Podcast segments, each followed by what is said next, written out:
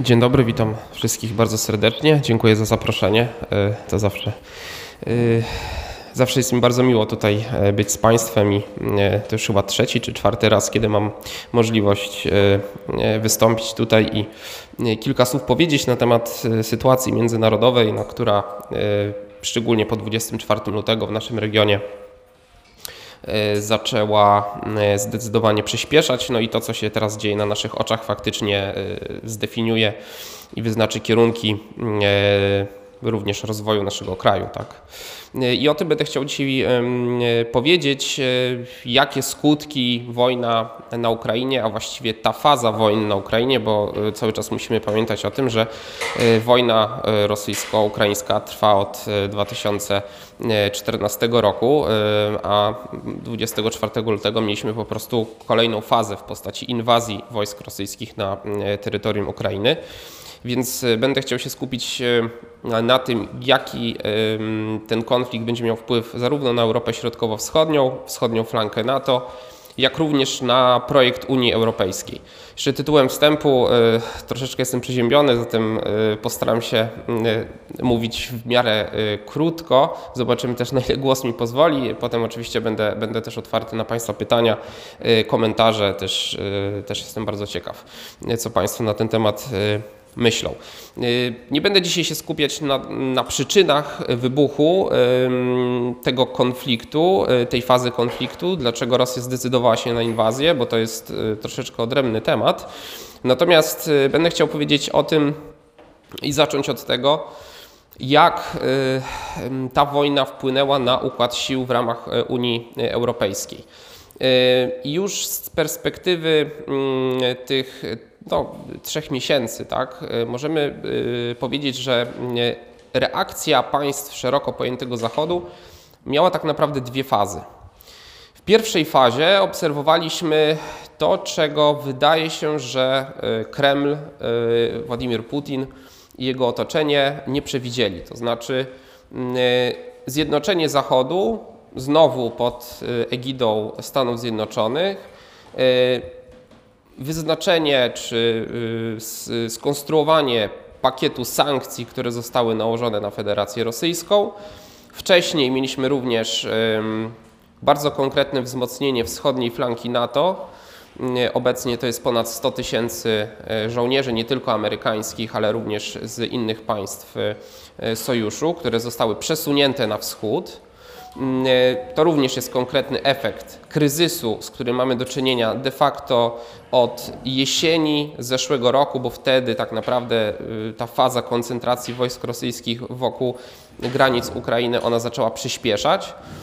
I równolegle Stany Zjednoczone wraz z kolejnymi informacjami wywiadowczymi y, przekazywanymi Ukrainie, że realna inwazja ze strony Rosji jest możliwa, i należy ją brać pod uwagę. Równocześnie Stany Zjednoczone w ramach NATO rozpoczęły akcję, która miała na celu właśnie wzmocnienie wschodniej flanki.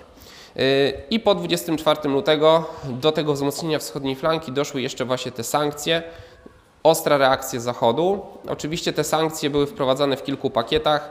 Jak Państwo pewnie słyszeliście, ostatni, szósty pakiet y, wszedł y, w życie, y, a właściwie dzisiaj, tak, w środę jeszcze są dogrywane szczegóły techniczne, ale pięć pakietów sankcji zostało, zostało wprowadzonych i one uderzyły zarówno w sektor finansowy, w sektor bankowy, y, również y, stopniowo w, w, w rosyjskie surowce, no, których, których sprzedaż stanowi główne źródło dochodu Federacji Rosyjskiej.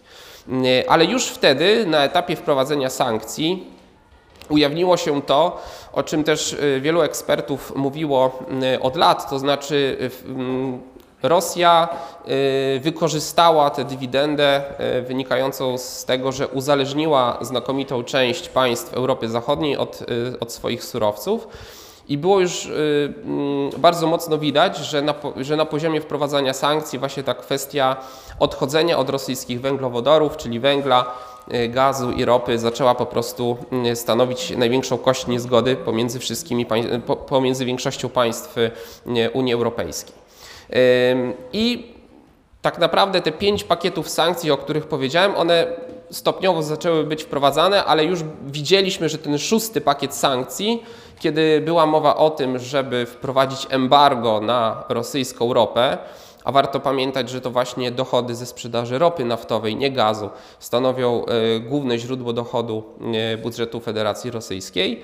E, tutaj mieliśmy tak naprawdę najwięcej tarć. Ostatni tak naprawdę do przekonania byli, byli Węgrzy i to również pokazywało w jaki sposób, tak naprawdę też o tym wątku węgierskim będę chciał dzisiaj troszeczkę powiedzieć na samym końcu, natomiast tutaj właśnie ta ropa naftowa stanowiła, stanowiła poważną, poważną kość niezgody. I faktycznie to potwierdzało te wszystkie tezy, które mówiły o tym, że Rosja w sposób bardzo przemyślany i konsekwentny od lat prowadziła politykę uzależnienia Zachodu i tak naprawdę teraz, teraz w ostatnich miesiącach korzystała z tego, z tego lewara. Jeżeli mówimy o, o reakcji państw Zachodu, powiedziałem, że mieliśmy dwie fazy.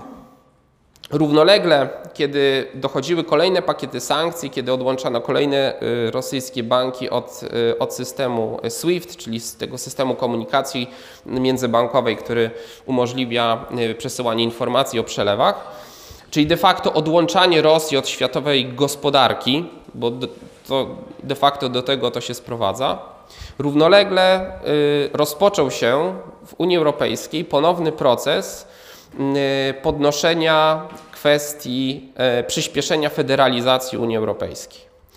Y, I kluczowym momentem w, tym, w tej odsłonie tak, tego, tego procesu był 9 maja, kiedy w parlamencie w Strasburgu prezydent Francji wygłosił przemówienie, Francja ma teraz prezydencję, w Unii Europejskiej wygłosił przemówienie, które podsumowywało tak zwaną, tak zwaną konferencję na rzecz przyszłości Europy.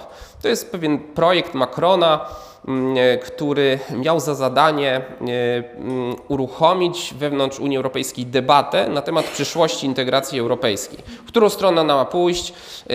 Z pewną od góry narzuconą tezą, że najlepiej by było, gdyby Unia Europejska E, jeszcze mocniej się sfederalizowała, jeszcze mocniej e, ograniczyła e, możliwości państw narodowych w ramach, w ramach wspólnoty na rzecz instytucji ponadnarodowych. Oczywiście to, co nie było tutaj podkreślane, ale właściwie było, było oczywiste, to to, że wraz z federalizacją Unii Europejskiej wzmocniłby się rdzeń Unii Europejskiej, czyli to, to twarde jądro francusko, francusko-niemieckie.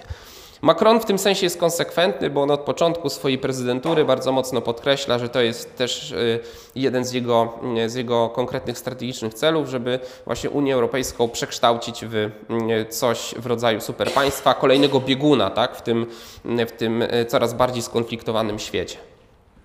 I Macron podjął tutaj kolejną próbę. W kontekście tego, co się też dzieje teraz na, na Ukrainie, to zyskiwało też pewien nowy wymiar. Do tego należy dołożyć, e, dorzucić fakt, że obecna niemiecka koalicja rządząca, również w umowie koalicyjnej, ma zapisy mówiące o tym, że e, no, również będzie dążyć do e, większej federalizacji Unii Europejskiej. oczywiście to nie jest tak, że Francuzi i Niemcy, Paryż i Berlin zgadzają się we wszystkim, tam również są pewne tarcia. Natomiast co do zasady, y, y, szczególnie obecna tak zwana koalicja y, świateł drogowych od, od barw partii, które ją stworzyły, jak i również ruch Macrona mają mniej więcej, mniej więcej podobne, podobne cele. Trzeci istotny wątek to jest postawa Włoch. Mianowicie zarówno po tym przemówieniu Macrona albo gdzieś w okolicach Premier Włoch Draghi mówił o tym, że potrzebna jest Europie w obliczu tego, co dzieje się na Ukrainie, y, przemyślana mm, federalizacja. Y, de facto popierał tutaj e, pomysły Macrona, zresztą parę miesięcy wcześniej również doszło do podpisania y, umowy, do zacieśnienia współpracy między Włochami a Francją. Widać było zatem, że, że, że zarówno Paryż, jak i Rzym mają tutaj e, pewne, e, pewne zbieżne pomysły i zbieżne koncepcje. Zatem mieliśmy do czynienia z z trzema kluczowymi państwami dla Unii Europejskiej, które w niektórych szczegółach, jeśli chodzi o wizję przyszłości Unii Europejskiej, być może się różniły, ale co do zasady chciały y, przyspieszenia tej federalizacji, widziały szansę też w tym, że pandemia COVID-19 dała taką szansę Unii Europejskiej, mianowicie tutaj uruchomienie, uruchomienie finansowania z długu. To również był pewien krok kluczowy. Mówiło się o hamiltonowskim momencie Europy, tak, że, że to wspólnotowienie długu daje taką szansę, jest to konkretny krok. W związku z tym Ci wszyscy, którzy marzyli o tym, żeby integrację europejską przyspieszyć, próbowali ten moment wykorzystać, mówiąc jeszcze dodatkowo, że w związku z tym, co się dzieje na pograniczu y, Unii Europejskiej, czyli również w związku z rosyjską inwazją na Ukrainę, coraz bardziej y, widać, że Unia Europejska właśnie potrzebuje się wzmocnić, czyli potrzebuje tak naprawdę również usprawnić swoje procesy decyzyjne. I to jest kluczowa sprawa. Mianowicie Macron w swoim przemówieniu w Strasburgu, w Parlamencie Europejskim, kiedy podsumowywał konferencję na rzecz przyszłości Europy, o czym wspomniał? Wspomniał m.in. o tym, że jest, y, kluczowa jest reforma podejmowania decyzji w Radzie. Y, w sprawach polityki zagranicznej i polityki bezpieczeństwa do tej pory funkcjonuje, i to, to wynika z, z traktatów, yy, tak naprawdę tutaj państwa unijne, żeby podjąć jakąś decyzję, muszą być jednomyślne. Zarówno obecnie rządząca koalicja w Niemczech, jak i Macron już od jakiegoś czasu próbują forsować pomysł głosowania większościowego. Głosowanie większościowe premiowałoby tutaj tak naprawdę państwa rdzenia Unii Europejskiej, Oczywiście przyspieszałoby ten, tutaj e, ten, ten proces decyzyjny i taki jest też argument tych, którzy mm, te, jakby mm, to rozwiązanie popierają, że w obecnych okolicznościach geopolitycznych, kiedy trzeba podejmować decyzje szybko, kiedy y, dzieją się na granicach Unii Europejskiej y, kolejne kryzysy, to nie ma czasu tutaj na jakieś y, długie debaty, wygładzanie stanowisk. Tu trzeba podjąć szybką decyzję tak, żeby Unia była sprawcza, tak? bo wszyscy chcą sprawczej Unii Europejskiej. W związku z tym pójdźmy w tym kierunku, rozpocznijmy debatę na temat zmiany traktatów, bo żeby wprowadzić głosowanie większościowe trzeba byłoby zmienić traktaty i taki był też cel konferencji na rzecz przyszłości Europy, żeby uruchomić proces oddolny, yy, który miałby w efekcie doprowadzić do tego, że w parlamentach narodowych poszczególnych państw odbyłaby się debata na temat wniosków z tej konferencji na temat przyszłości Europy, a to z kolei dawałoby mandat do rozmów na temat rewizji traktatów. Właśnie w kierunku, yy, w kierunku wzmocnienia rdzenia Unii, w kierunku wprowadzenia yy, głosowania większościowego. I co się w tym czasie wydarzyło? Mianowicie od samego początku, i tutaj znowu wracam już do wątku stricte ukraińskiego. Jak Państwo obserwowaliście reakcję państw Unii Europejskiej y, na to, mm, na to, co dzieje się na, y, na Ukrainie, od samego początku było widać, że jeśli chodzi o sankcje, to te pięć pakietów sankcji, o których powiedziałem, one były wprowadzone. Ale jeśli chodzi o dostawy uzbrojenia, no to tutaj państwa europejskie tak naprawdę y, były mocno podzielone. I ten podział był y, bardzo widoczny. To znaczy państwa wschodniej flanki NATO, nawet te małe i słabe, takie jak Estonia y, czy Litwa, a nawet Czechy tak, czy Słowacja, mocno zaangażowały się we wsparcie Ukrainy. Słowacja oddała swój system obrony przeciwlotniczej S-300. W przypadku Słowacji, która jest bardzo małym państwem, posiada również bardzo małą armię, no to, to jest tak naprawdę to jest, y, y, to jest y, no, bardzo znaczący dar. Tak? W przypadku Estonii również mieliśmy jeszcze nawet przed konfliktem próby wzmocnienia, wzmocnienia armii, armii ukraińskiej. O Polsce nawet nie będę wspominał, bo wszyscy Państwo wiecie, że to i to wsparcie, zresztą Ukraińcy też to podkreślają, to wsparcie z, z, ze strony Polski również jest znaczące, jeśli chodzi o uzbrojenie. Z drugiej strony mieliśmy właśnie państwa, mieliśmy te państwa rdzenia Unii Europejskiej, które z jednej strony mówiły o tym, że należy przyspieszyć federalizację i wzmocnić Unię Europejską, ale z drugiej strony w przypadku wzmocnienia państwa, które do Unii aspiruje i chce być jej członkiem, w przypadku, y, jeśli chodzi o wysyłanie uzbrojenia, robiły jak najmniej. Tutaj jest mowa o Francji, która która oczywiście to uzbrojenie wysyłała, ale w stosunku do państw wschodniej flanki to ta pomoc, jeszcze biorąc pod uwagę też y, mm, mm, znaczenie i rozmiar francuskiego przemysłu zbrojeniowego i armii, no to ta pomoc, ta pomoc była niewielka. O Niemczech można byłoby zrobić osobny wykład, bo e, stopień mącenia wody, że tak to ujmę, przez Niemców w kwestii przekazywania uzbrojenia jest po prostu materiałem na świetne śledztwo dziennikarskie. Wspomnę tylko o, o jednym wątku, to znaczy tydzień temu czy dwa tygodnie temu wysoko postawiona polityk partii SPD, czyli partii wiodącej w, obecnej koalicji rządzącej, w jednym z wywiadów powiedziała, że państwa Unii Europejskiej, przepraszam, że państwa NATO uzgodniły w sposób nieformalny, że nie będą przekazywać ciężkiego sprzętu Ukrainie.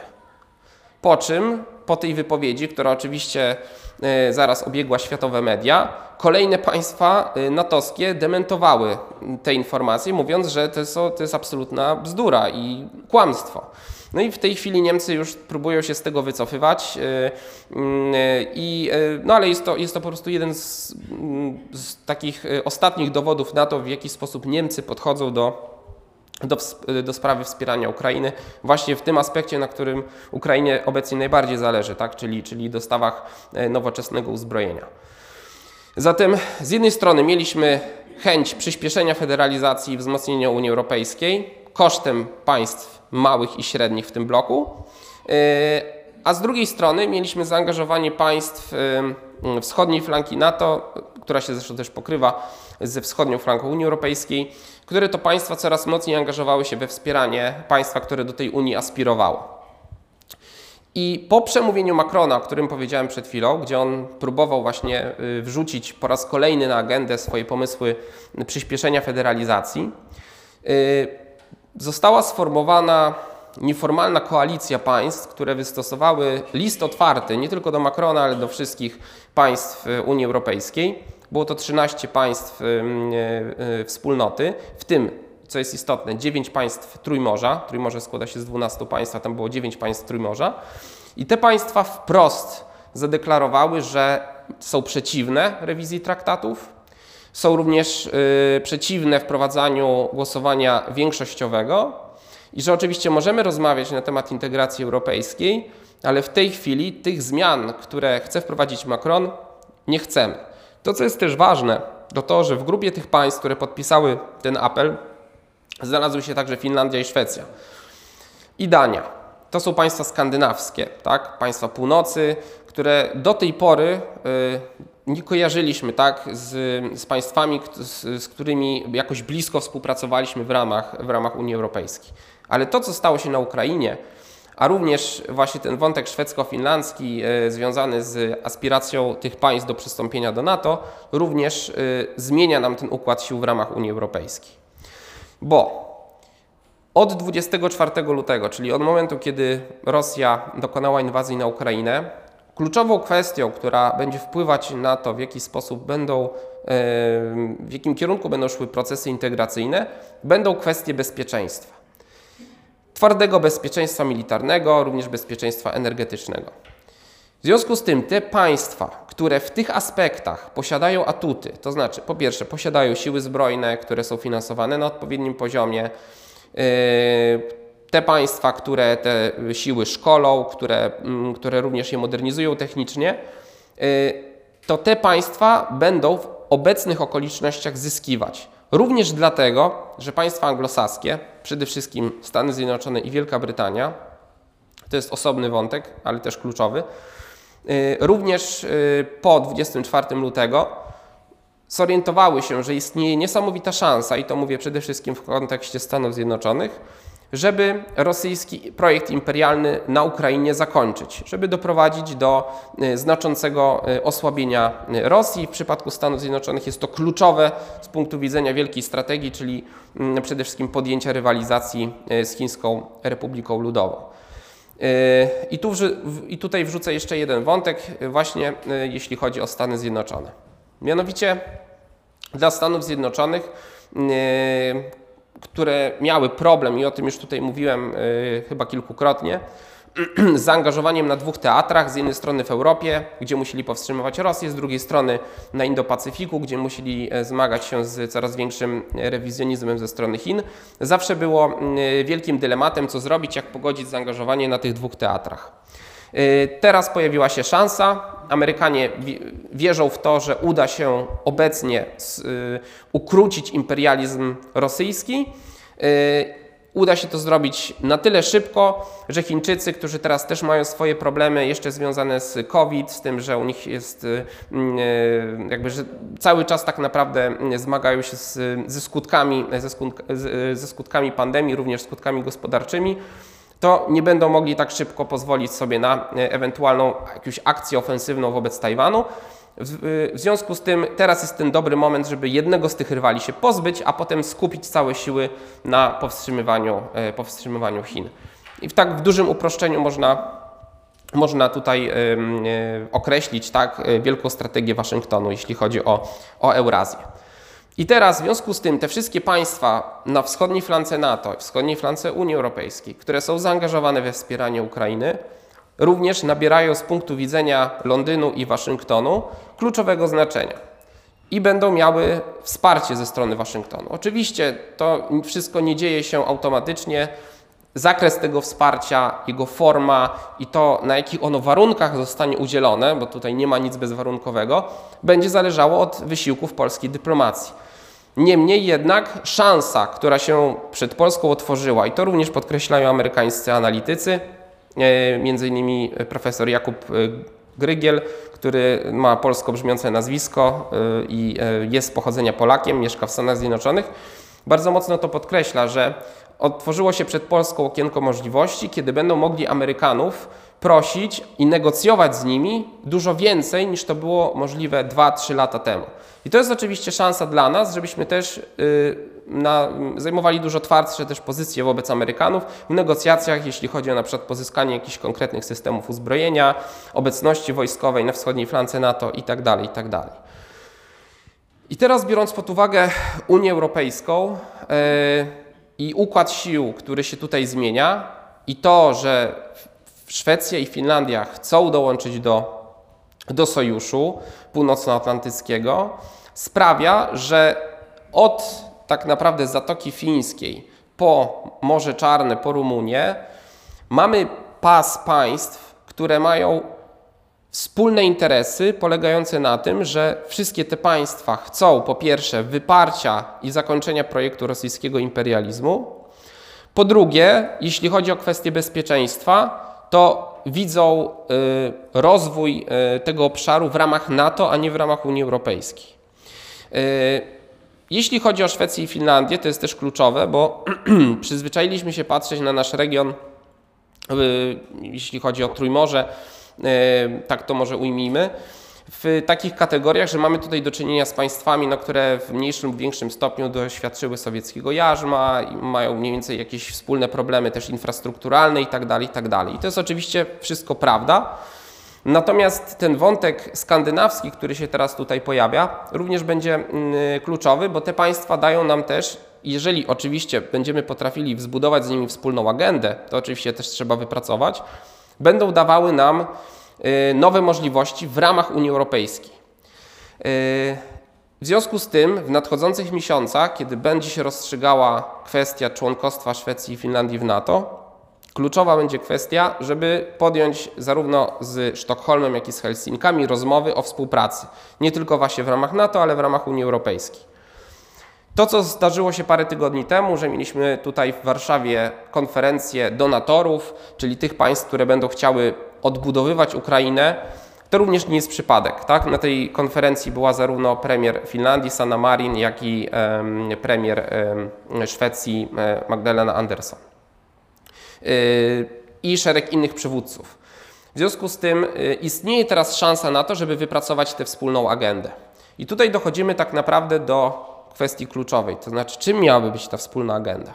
Bowiem przez ostatnie lata w ramach Unii Europejskiej Polska, głównie z Wyszehradem, y, z państwami Wyszehradu, z niektórymi również czasem z państwami bałtyckimi, potrafiła formułować koalicje, ale te to, te koalicje miały głównie funkcję destrukcyjną, to znaczy my potrafiliśmy zahamować negatywne zmiany, które inni chcieli wprowadzić. Czy to Francuzi, czy to Niemcy. W obecnych okolicznościach y, budowanie koalicji wokół obstrukcji jakichś konkretnych pomysłów już nie wystarcza. To znaczy, trzeba stworzyć pozytywną agendę dla Europy i, ten, i te pomysły na przyszłość Europy, na przyszłość integracji europejskiej muszą wypłynąć właśnie z naszego regionu. Bo y, w innym wypadku te pomysły, który, o których już słyszymy od wielu lat i które również teraz powracają w tych okolicznościach, czyli pomysły Macrona, one cały czas będą wracać a kto wie, czy w, pewnym, y, czy w innych okolicznościach, bo wojna na wschodzie Ukrainy przecież się, nie, przecież się nie, nie, nie skończyła i nie znamy tak naprawdę jeszcze jej ostatecznego wyniku, one mogą wrócić.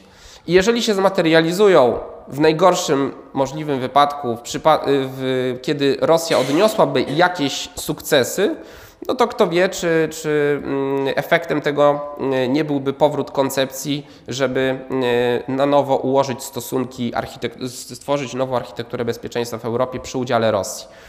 Y, nie brakuje również głosów na Zachodzie, które y, w ten sposób widzą y, te kwestie. Mówiłem tu już dzisiaj o postawie Francji, Niemiec i Włoch, jeśli chodzi o integrację europejską, ale właśnie wobec Ukrainy również trzeba podkreślić to, że Zarówno przecież prezydent y, Macron w swojej rozmowie z Załęskim sugerował mu, żeby Putin nie, nie stracił twarzy tak, w, tym, w tym konflikcie, żeby y, Rosja nie została upokorzona. Y, premier, były premier Włoch Conte mówił o tym, że Rosja jest w Europie i tak już pozostanie sugerując, że no, tego przecież wielkiego państwa nie da się usunąć z europejskiej architektury bezpieczeństwa i tak czy inaczej trzeba będzie się z nim dogadać. W myśleniu zachodnich e, elit e, politycznych, e, również niemieckich, francuskich, włoskich przede wszystkim, ten pomysł na to, żeby w jakiś sposób porozumieć się z Rosją, włączyć ją tutaj w tą przestrzeń polityczno-gospodarczą, oczywiście kosztem państw Europy Środkowo-Wschodniej, on cały czas powraca i on również powraca w tym kontekście. To nie jest tak, że te pierwsze miesiące, pierwsze reakcje w lutym, w marcu, z nałożenie pakietów sankcji, one skasowały zupełnie tego typu pomysły. Nie, one je tylko na chwilę zagłuszyły, a te głosy cały czas będą wracać i one z kolejnymi kryzysami gospodarczymi, z coraz większą inflacją, z coraz, coraz droższą energią, yy, z kryzysem żywnościowym, o którym w dwóch słowach zaraz jeszcze będę chciał powiedzieć, one cały czas będą wracać tak? i będą, będą coraz, coraz głośniej słyszalne, że być może z Rosją należy postąpić inaczej. Yy, niż, yy, niż do tej pory. Yy, I to zmęczenie Europy, jeśli chodzi o nakładanie sankcji, już było widać przy szóstym pakiecie sankcji, o którym mówiłem na początku. Tak? Jak wiele trudu i wysiłku trzeba było włożyć w to, żeby nałożyć częściowe tylko embargo na, na rosyjską ropę, bo pamiętajmy, że przecież embargo nie jest całościowe, tak? ono, ono obejmuje ten sprowadzanie rosyjskiej ropy morzem, natomiast nie obejmuje tej, która jest sprowadzana rurociągami, tutaj rurociągiem przyjaźni i jego odnogami. Zatem od Polski będzie zależało i od państw regionu, czy stworzą dla siebie szansę na y, wzmocnienie swojej pozycji w ramach Unii Europejskiej, wspólnoty europejskiej w obecnych okolicznościach, wykorzystując również wsparcie anglosasów, ale będzie to zależało od tego, na ile państwa regionu będą w stanie wypracować wspólną agendę, tak? wspólną wizję przyszłości, przyszłości projektu mm, europejskiego y, i ten czas jest, y, jakby to okienko możliwości jest otwarte teraz, ale ono nie będzie otwarte wiecznie. W związku z tym, y, jeżeli, jeżeli kiedyś miał przyjść sprawdzian, na ile nasze elity polityczne są przygotowane, czy mają jakąś wizję swojego miejsca w Europie, czy w świecie euroatlantyckim, no to teraz tak naprawdę historia mówi sprawdzam. No i te najbliższe miesiące y, tak naprawdę pokażą, tak, co, co jesteśmy w stanie też zaoferować w Europie. Kryzys żywnościowy. Tutaj Państwo na swoich stołach macie numer magazynu do rzeczy, na którego okładce jest napisane widmo głodu. Tak? No, tak naprawdę kryzys żywnościowy, z którym już dzisiaj zmaga się spora część świata, tak naprawdę dopiero się rozkręca. I to z jednej strony jest efektem blokady ukraińskich portów na Morzu Czarnym, przez który dwie trzecie ukraińskiego eksportu przed wojną szło w świat. 10% PKB ukraińskiego przed wojną było generowane y, w wyniku zysków ze sprzedaży y, płodów rolnych. Y, państwa takie jak Egipt w 17% bodaj zależały od, od importu pszenicy czy oleju słonecznikowego. To są podstawowe produkty, do których przyzwyczailiśmy się, że po prostu są na sklepowych półkach.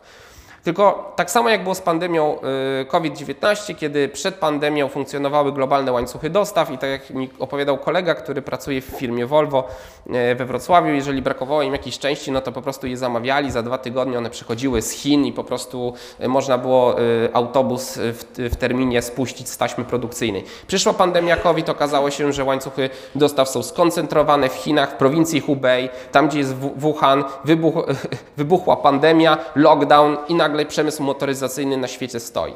I nagle się wszyscy obudzili, że w sumie to y, jak to jest, że, że, że, że to wszystko jest tak skoncentrowane i, i że my tych części nie możemy dostać za dwa tygodnie z drugiego y, krańca Eurazji.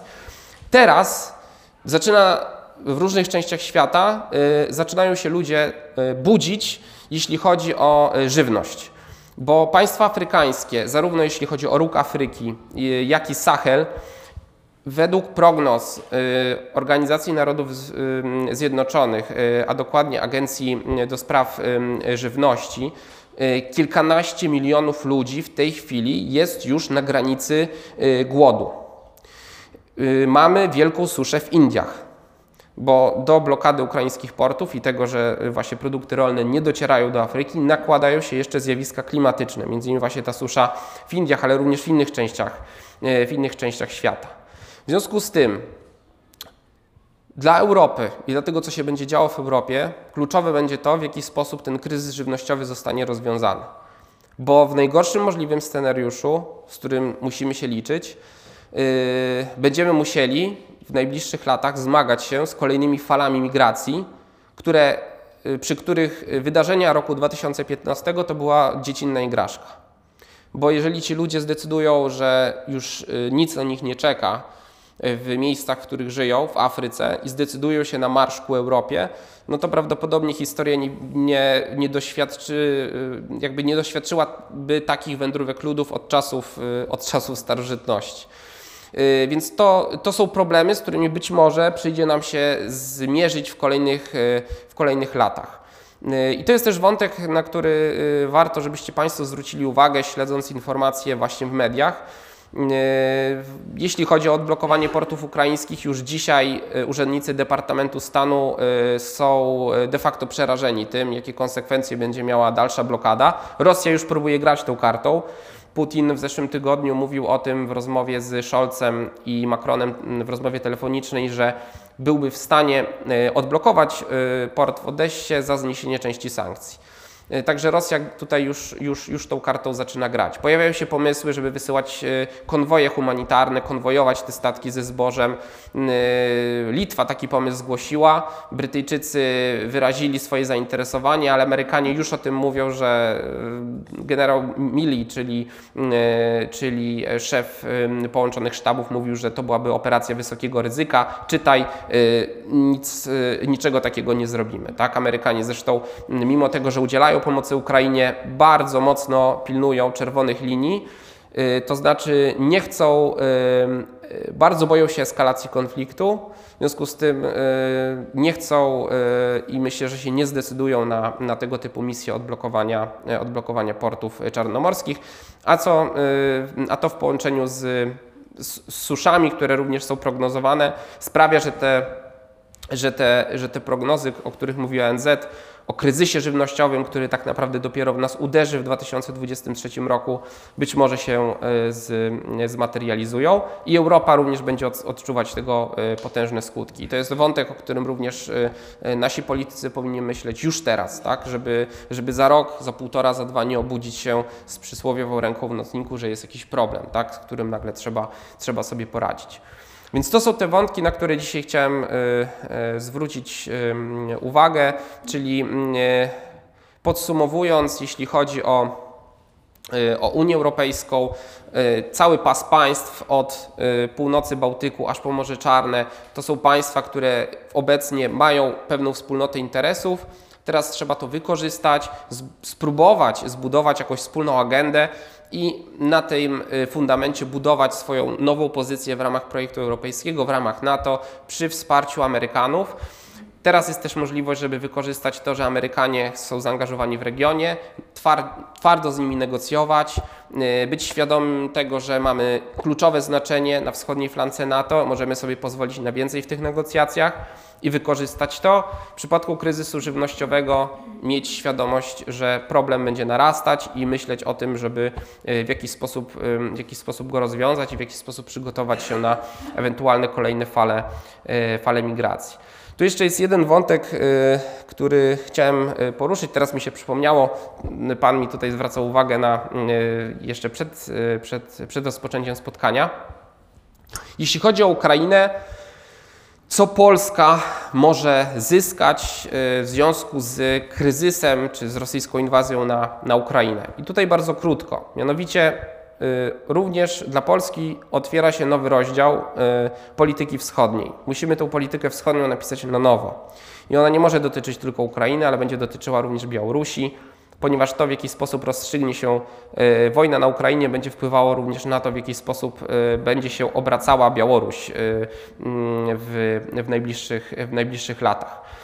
Jeśli chodzi o Ukrainę, również stoimy przed historyczną szansą, zbudowaliśmy obecnie fundament pod e, zupełnie nowe relacje z Kijowem.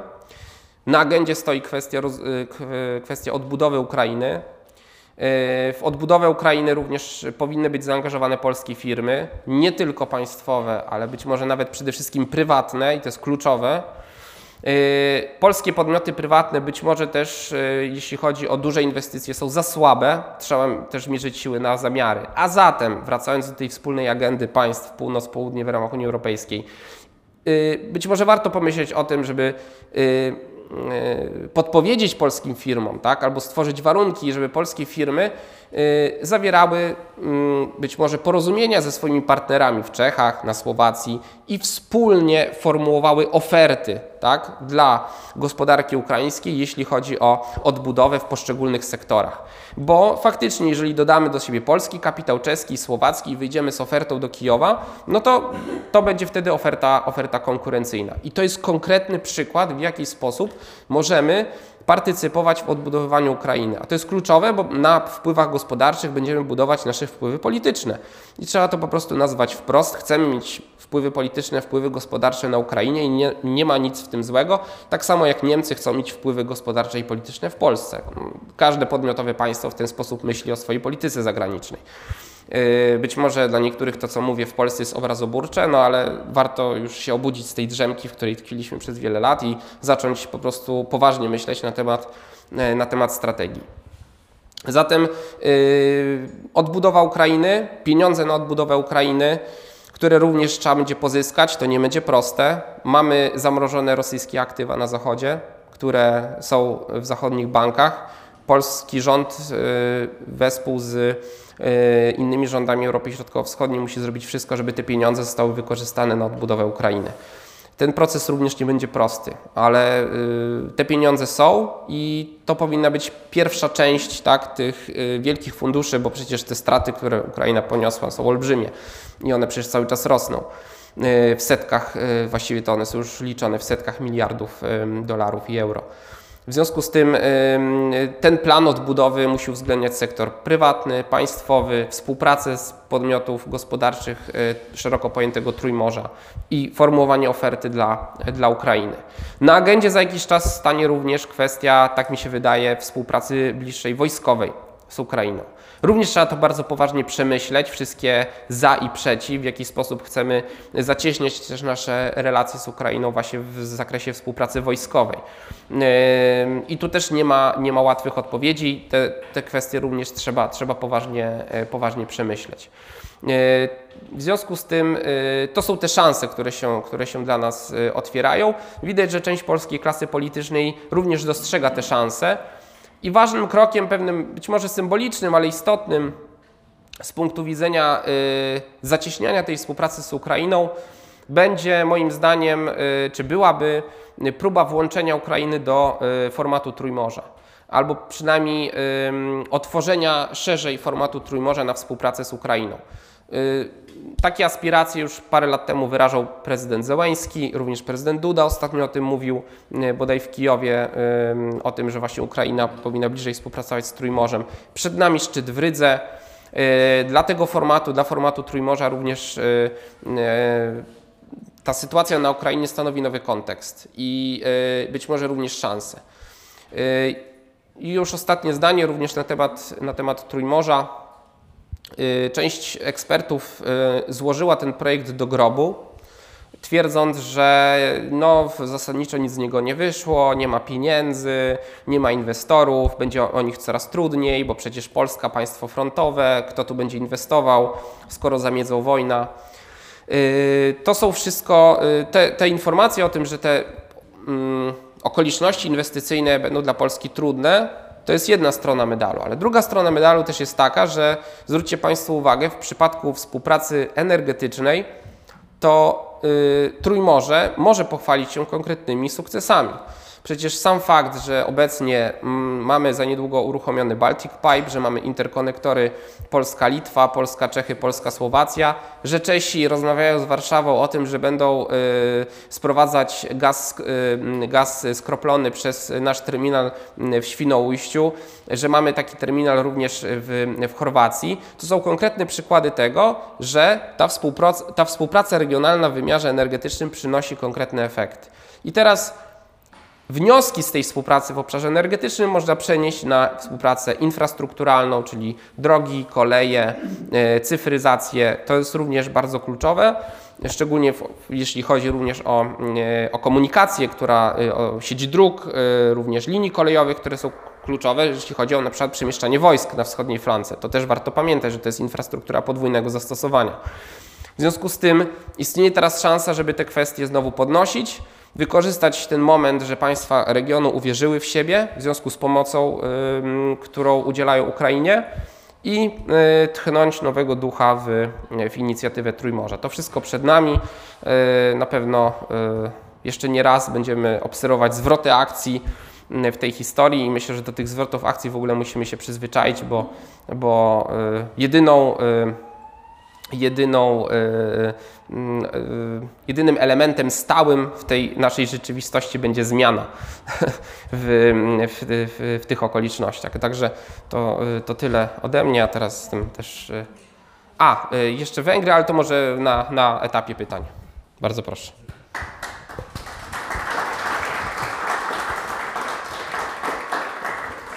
Bardzo Ci dziękuję, Marku. Teraz przechodzimy do tej drugiej części gdzie można zadawać pytania, a także wygłaszać Wasze zdania. Ale e, o ile e, główny prelegent ma czasu znacznie więcej, to tych, te osoby, które będą chciały zabierać głos, to będę prosił o zwięzłe wypowiedzi. E, ja pamiętam, które osoby się zgłosiły. Janusz też pamiętam. Zaczynam tutaj od Piotra. Pan Piotr Gaglik, później pan Michał Kwilecki, później pan Janusz Rudnicki. Przede wszystkim bardzo dziękuję za świetny wykład. Y, to swoje wystąpienie podzielę na takie dwa kawałki i przepraszam, że porównam tutaj do słynnego stwierdzenia niejakiego Lecha Wałęsy, że będą plusy dodatnie i plusy ujemne. A mianowicie najpierw plusy ujemne, to znaczy trzeba uzupełnić, mówimy o strategii. Mówiliśmy tutaj głównie o Europie i stosunkach, nazwijmy, euroatlantyckich. Ale tu trzeba powiedzieć o zmianie światowej. To, co się dzieje, jest zmianą światową, a nie tylko europejską.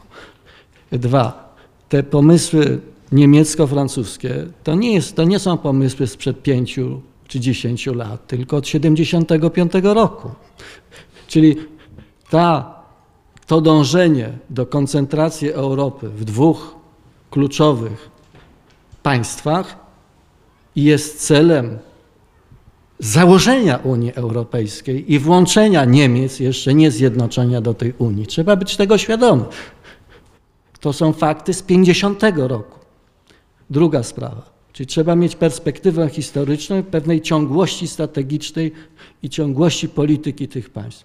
Druga kwestia, co najmniej od 56, jeśli nie troszeczkę później, a już na pewno po 68 roku, te dwa państwa szukały sojuszników do tego, żeby odsunąć Amerykę od Europy, żeby wyciągnąć własny interes, czytaj europejski, a tak naprawdę francusko-niemiecki, do, do przesilenia w Europie, to znaczy stworzenia quasi mocarstwa niemiecko-francuskiego w Europie. Trzeba to powiedzieć bardzo twardo. I co najważniejsze, im się to udało. Im się to udało. Jednym z podstawowych kryzysów, który nastąpił później, to było zjednoczenie Niemiec. I Niemcy przez 10 lat udawali niewinną panienkę, bo nie chcieli być uznani za mocarstwo. Dlatego, że cały wschód Europy wiedział, co potrafią Niemcy. I oni cały czas się odżegnywali. Nie, nie, nie, my chcemy spokoju i tak dalej. A z drugiej strony oczywiście nawiązywali do starej polityki jeszcze z, z czasów tuż powojennych, a mianowicie Pufferzone, czyli strefę wschodnioeuropejskich państw buforowych. Niemcy po to wciągały, ja kiedyś niejednokrotnie to mówiłem, tutaj pewne osoby się oburzały kiedy powiedziałem, że Niemcy w najlepszym rozumianym swoim interesie popierają włączenie Polski, Węgier, Czech, wtedy jeszcze Czechosłowacji, do Unii Europejskiej. Dlaczego? Bo to była gwarancja stworzenia państw buforowych w stosunku do Rosji. Swoich państw buforowych, w cudzysłowie. Swoich. Francja to samo robiła w basenie Morza Śródziemnego, Niemcy robili to we wschodniej Europie po to, żeby stworzyć coś w rodzaju Mittel Europy. I co się okazało, nie w związku z Ukrainą, ale nieco wcześniej, i to jest duża nasza polska zasługa po wejściu, że tak powiem, PiSu do władzy, że stworzyli, zaczęliśmy tworzyć formułę, która była formułą antyniemiecką, absolutnie antyniemiecką, przeciwko tej strategii. Stworzenia państw buforowych, ale naszych państw buforowych, a nie proniemieckich. I wojna na Ukrainie pokazała, że Niemcy nie potrafią przesilić się w tym punkcie. I myśmy dzisiaj już to wygrali. To nie jest kwestia szansy do przodu, tylko już polskiej wygramy. Bo zaczyna się tworzyć układ, w którym to Polska, łącznie z innymi większymi krajami bloku wschodniego, wypierają Niemcy z pomysłów, co zrobić z Europą Wschodnią. I to jest strategiczna rzecz. To jest jedna kwestia. Druga. Ale Piotrze, krótko powiedział. Tak, druga, która tu nie została poruszona. A mianowicie to nie chodzi o, o Bałtyk. To jest tylko kwestia faktu, że stworzyła się nowa struktura w przypadku wejścia Finlandii i Szwecji do, do Paktu Północnoatlantyckiego. Y, Szwecja, Finlandia ma od lat specjalne dwustronne umowy wojskowe z Kanadą i Stanami Zjednoczonymi. Dlaczego? Dlatego, że podstawowym problemem dla tych państw to jest problem militaryzacji Arktyki, a nie kwestii Morza Bałtyckiego. To jest pochodna, sprawa ukraińska jest pochodną tej kwestii Bałtyku, ale nie kwestią podstawową bezpieczeństwa dla krajów y, Finlandii i Szwecji. I, I to jest ważne. Ten kontekst militaryzacji Arktyki jest bardzo ważny i przez nas zapominany. My widzimy Ukrainę, widzimy Białoruś. Dziękuję Ci. Momencik, kolejny temat, kolejny temat, na samym końcu. Teraz drugi aspekt, który trzeba poruszyć, to jest kwestia roli Turcji.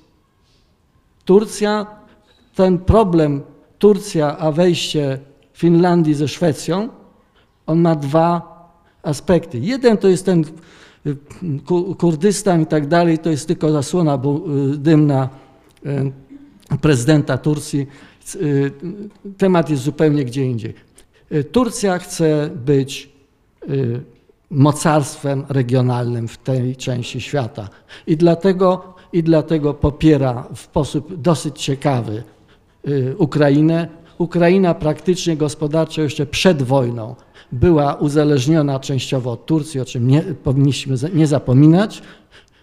Dwa, z drugiej strony zależy im na takich, a nie innych stosunkach z Rosją. Proszę zwrócić uwagę na to. I to nie jest dlatego, że Turcja nie jest w NATO, bo akurat jest w NATO, ale prowadzi taką dziwną politykę po to, żeby mieć wpływ na tą część Europy. Y, y, Ten aspekt jest dosyć ważny. I na, i Piotrze- już na zakończenie, już na zakończenie. I teraz ostatni aspekt. To wojna na Ukrainę spowodowała, czyli chodzi o strategię amerykańską, spowodowała, że Stany Zjednoczone wróciły do Europy. I to oczywiście tym dwóm państwom, czyli Francji i Niemcom się bardzo nie podoba i to rzeczywiście, i tu przyznaję rację, to jest duża szansa dla Polski, ale najważniejsze to jest bezpieczeństwo energetyczne. Dwa, współpraca wojskowa, ona była przed, 2000, przed lutym 2022 roku z Ukrainą. Ukraina zaczęła się dlatego bronić, czego nie robiła w 2014 roku, bo między innymi Polska miała dobre, choć niejawne kontakty wojskowe z Ukrainą. To trzeba powiedzieć. Teraz będzie to wzmacniane. Będzie to wzmacniane i bardzo dobrze. I powtarzam, my powinniśmy robić to na własną agendę, czyli niejako będąc w NATO, ale na specjalnych warunkach współpracy wojskowej między Ukrainą a Polską. To jest ważna rzecz do wygrania, która wzmocni nie tylko gospodarczo, nie tylko gospodarczo, ale również militarnie Polskę. I ostatni aspekt, E, Umowa jest zawsze taka i reguły tu są takie. Osoba, która prowadzi e, ten zasadniczy wykład, ma ten czas znacznie większy, natomiast wszystkie inne osoby są bardzo proszone o krótkie sygnały. E, Ja Ci dziękuję, bo zwróciłeś uwagę, zwróciłeś uwagę na bardzo istotne elementy i te elementy e, są i myślę, że warto będzie do tego tematu wrócić. Także dzięki Ci Piotrze za te sygnały, które dałeś, a przepraszam, że przerywam, ale mam niewdzięczną rolę y, prowadzenia tutaj y, pewnej rozmowy i musi ona zamykać się w pewnych rozsądnych granicach. Dzięki. Y, Następną osobą, y, która zgłosiła się jest pan Michał Chwilecki, a później pan Janusz Rudnicki. Bardzo proszę. E, Więc ja tylko zadam e, pytania. E, Prosiłbym o Pana wiedzę spoza wiedzy medialnej, bo to sobie każdy tam no, może wy, e. Jaka jest w tej chwili sytuacja pomiędzy wetem e, Turcji względem e, Finlandii, ale po prostu e, czy pan wie po prostu o tym e, po prostu e, etap? A druga sprawa, pan e, powiedział, że poruszy pe, pewien wątek, którego pan nie poruszył, a tu jest co najmniej czwórka e, osób e, tym tematem bardzo e, mocno zaciekawionym, czyli Węgry. Akurat ja ten wątek węgierski bardzo mocno i bardzo szczegółowo śledzę, ale Pana opinia by była cenna. Teraz były pytania i o, odpowie Marek. Ja się może najpierw odniosę do tego wątku tureckiego, bo tutaj to jest e, wspólne. E, Tutaj mamy kilka wymiarów.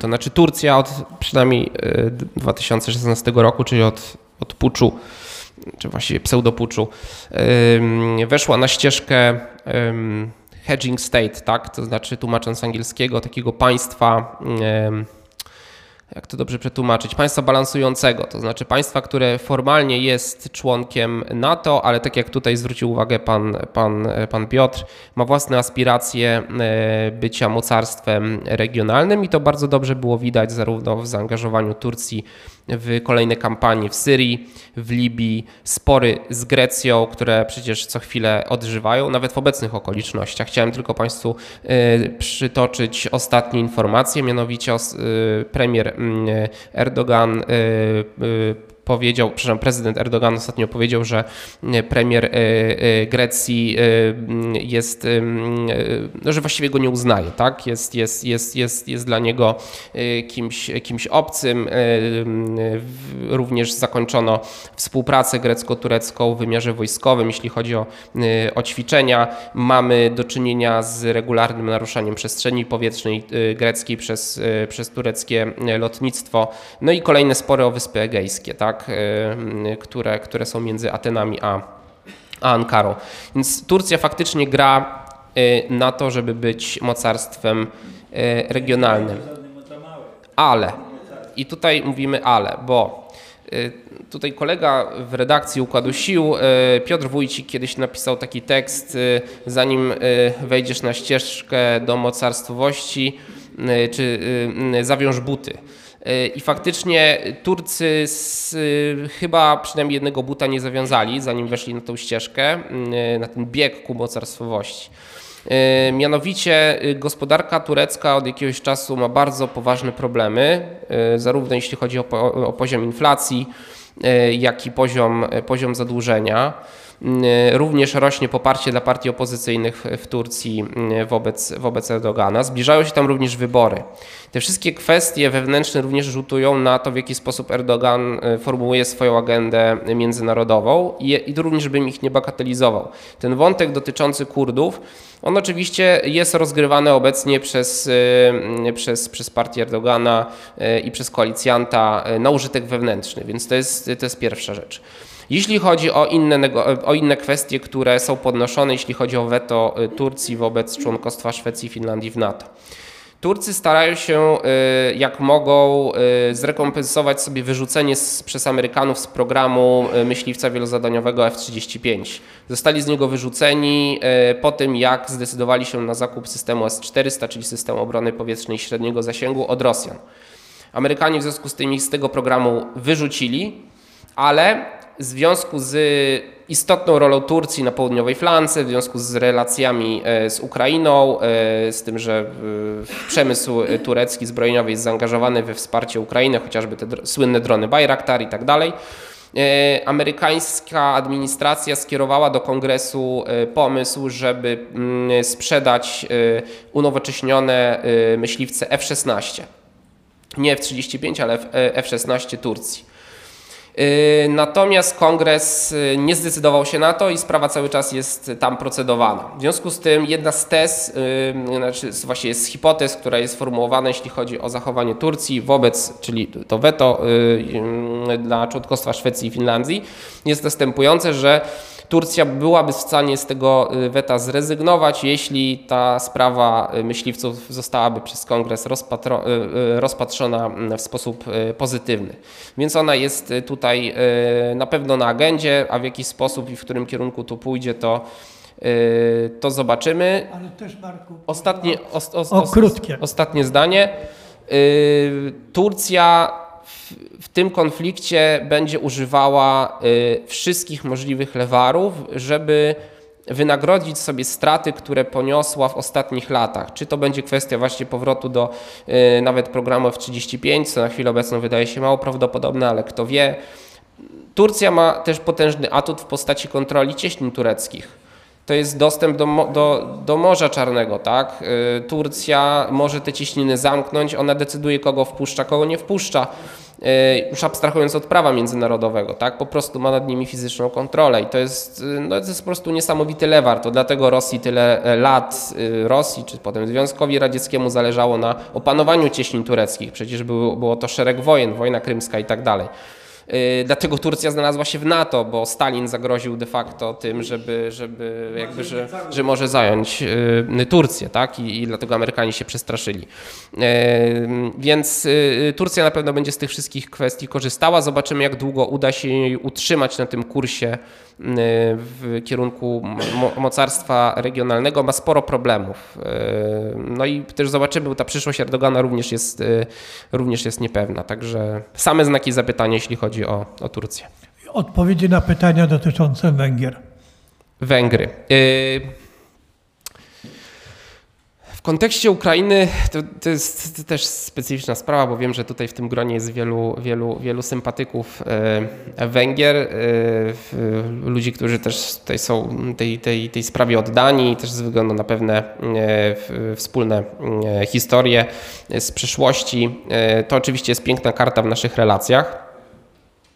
Natomiast y, trzeba tutaj podkreślić kilka rzeczy. Mianowicie Mniej więcej od 2009-2010 roku e, premier Orban konsekwentnie realizuje politykę otwarcia na wschód. Jest to polityka, która jest, ma nie tylko ten wektor prorosyjski, ale jest również skoncentrowana na tym, żeby przyciągać do Turcji inwestycje z Chin, żeby pogłębiać również współpracę z Turcją. E, na przykład, e, nie wiem czy Państwo wiecie, ale Węgry są e, bodajże obserwatorem w, w, w Radzie Państw Turkmeńskich na takim poziomie, można powiedzieć, narracyjno-ideologicznym e, Orban podkreśla to, że właśnie e, Madziarzy, tak, oni są e, ludem turkmeńskim, w związku z tym mają pewne związki z, tutaj z, z Kazachami, tak, czy, czy, czy właśnie też z Turkami, tu łączą ich pewne, pewne związki nawet kulturowe czy cywilizacyjne. E, ta polityka oczywiście w tym sensie była e, e, z punktu widzenia Węgier, miała, miała takie uzasadnienie, że Węgrzy chcieli po prostu przede wszystkim od Rosji uzyskać tanie surowce na, na rozwój. W przypadku, Węg- w przypadku ropy i gazu Węgry są znakomicie uzależnione w ponad 80% E, jeśli chodzi na przykład o, o dostawy gazu. Również to w, w elektrownie atomowe, choć w Paksu e, budowali, budował Rosatom. Więc uran, który jest również jest, jest tutaj do tych elektrowni pozyskiwany. Zatem w wymiarze polityki wobec Rosji my nie graliśmy z Węgrami do tej samej, bram, do tej samej bramki. I do 24 lutego, a nawet do jesieni zeszłego roku, Kwestie bezpieczeństwa, kwestie Ukrainy, one stanowiły jeden z elementów naszej polityki w regionie, w ramach, w ramach polityki Unii Europejskiej, czy, czy, czy, czy, czy szeroko w ramach, w ramach świata transatlantyckiego. Ale po 24 lutego to kwestia przyszłości Ukrainy i tego, jak rozstrzygnie się ta wojna, stanowi główną soczewkę, przez którą my powinniśmy filtrować nasze relacje ze wszystkimi naszymi e, partnerami regionalnymi. I jeżeli w tym aspekcie, to znaczy w, kwestii wsparcia dla Ukrainy, w kwestii podejścia do Rosji, my z naszym partnerem, czy to są Węgry, czy inne państwo, yy, różnimy się, no to jest to czytelny sygnał, że w nadchodzących latach będzie między nami więcej rozbieżności niż punktów stycznych. Paradoks polega też na tym, że chociaż w obszarze, można powiedzieć, e, nazwijmy to ideologicznym, polskiemu rządowi jest blisko do, e, do, e, do, rządu, do rządu węgierskiego, no to obecna sytuacja i wspomniana Szwecja i Finlandia, gdzie rządzą socjaldemokraci, którzy mają kompletnie inną agendę światopoglądową i gdyby oni tutaj występowali i mieli na ten temat mówić, to byśmy się pewnie z nimi mocno pokłócili, no to w wymiarze bezpieczeństwa w wymiarze tego, w jaki sposób podchodzą do Ukrainy, w jaki sposób podchodzą do Rosji, e, no to to są nasi partnerzy. E, wydaje mi się, że nadchodzą takie czasy, kiedy te kwestie twardego bezpieczeństwa będą wysuwały się na plan pierwszy, natomiast kwestie pewnej spójności ideologicznej czy pewnej polityki partyjnej e, powinny im zdecydowanie ustępować. I to sprawia, że jeżeli Węgry, a będzie im trudno, no bo są, są szalenie uzależnieni od tych chociażby surowców, o których powiedziałem, ale nie tylko, przecież też warto powiedzieć, że Węgry są najbardziej prochińskim państwem w Europie Środkowo-Wschodniej. Całe zamieszanie z Uniwersytetem Fudan, który miał być pierwszy, miał, pierwszy chiński uniwersytet, który miał otworzyć swoją filię w Europie. Miał otwierać właśnie na Węgrzech. To wielkie protesty, tak? Bardzo niejasno finansowana umowa, e, jeśli chodzi o, kolej, e, o linię kolei dużych prędkości Belgrad-Budapeszt, która została utajniona przez parlament, e, parlament w Budapeszcie. I również, również jest w sposób niejasny finansowana przez, przez chiński Exim Bank, czyli, czyli, czyli chiński bank inwestycyjny. W związku z tym Mimo tego, że projekt 17 plus 1, o którym piszę tutaj w Układzie Sił, czyli ten, ta chińska platforma współpracy z państwami regionu, ona de facto umarła, e, to Węgry, Serbia pozostają tymi państwami, które najchętniej współpracują z, e, z Chinami. I mógłbym jeszcze wymienić parę innych obszarów, których nie jest nam z Węgrami po drodze, również w wymiarze in, in, infrastruktury, ale y, tak jak powiedziałem, i to będzie moje podsumowanie, wymiar bezpieczeństwa jest teraz tym wymiarem najważniejszym i to, w jaki sposób państwa, nasi partnerzy podchodzą do Ukrainy i Rosji, będzie e, jakby, nasz, jakby pewnym punktem odniesienia, jeśli chodzi o relacje z tymi państwami. Tak. Dziękuję bardzo. Myślę, że e, dość e, jest... szeroko ten temat został. Nic, nic osobistego do Węgrów, tak? Jakby po prostu czyste interesy. Janusz Rudnicki. Chciałbym Państwu przypomnieć, że Ukraina ma pretensje terytorialne wobec Polski, proszę Państwa. Wprawdzie z hymnu e, ukraińskiego usunięto tą zwrotkę, ale w marszu wojskowym ukraińskim jest o granicy od Sanu po Kaukaz. To jest e, tak e, wyraźnie. Proszę sobie włączyć czy YouTube, czy jakieś inne i wysłuchać hymnu i tam zrozumiecie że są nadal pretensje terytorialne. I tego nie, jeszcze nie ustąpili. Druga sprawa, czy będziemy musieli płacić Ukraińcom odszkodowania za akcję Wisła. Pomimo, że w akcji Wisła brały trzy dywizje polskie, jedna dywizja NKWD, dywizja czechosłowacka. Do Czechów nie mają pretensji, do ruskich nie mają pretensji, ale do Polaków tak. Dziękuję bardzo. Y, pani Sonia Krok, bardzo proszę. Ja może też tak a propos tego, co pan mój przedmówca powiedział. Pytań miałabym wiele, ale ograniczę się tylko do niektórych, do dwóch spraw.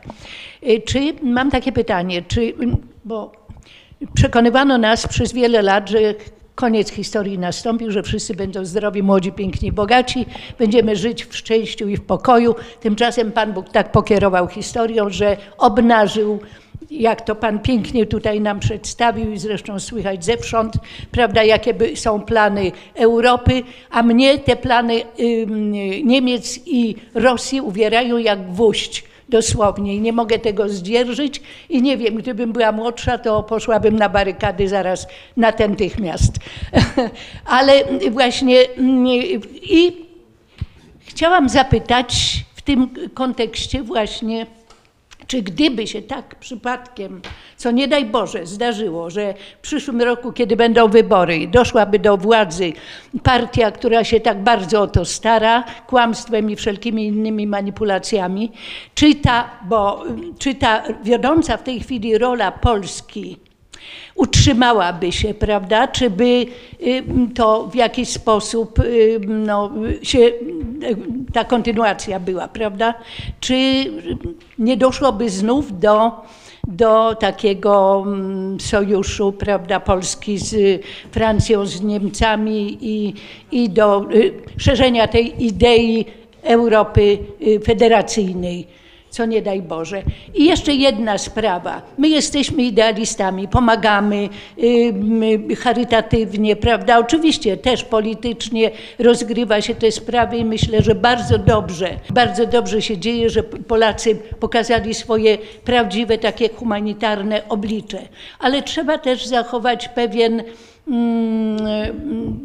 może nie dystans, ale pewną, pewien realizm. Ja słyszałam wypowiedź mm, niemiecką y, w sytuacji, kiedy Niemcy tak zwlekają z wszelką pomocą, o, już ofiarowali się do odbudowy Ukrainy, kiedy się wojna skończy.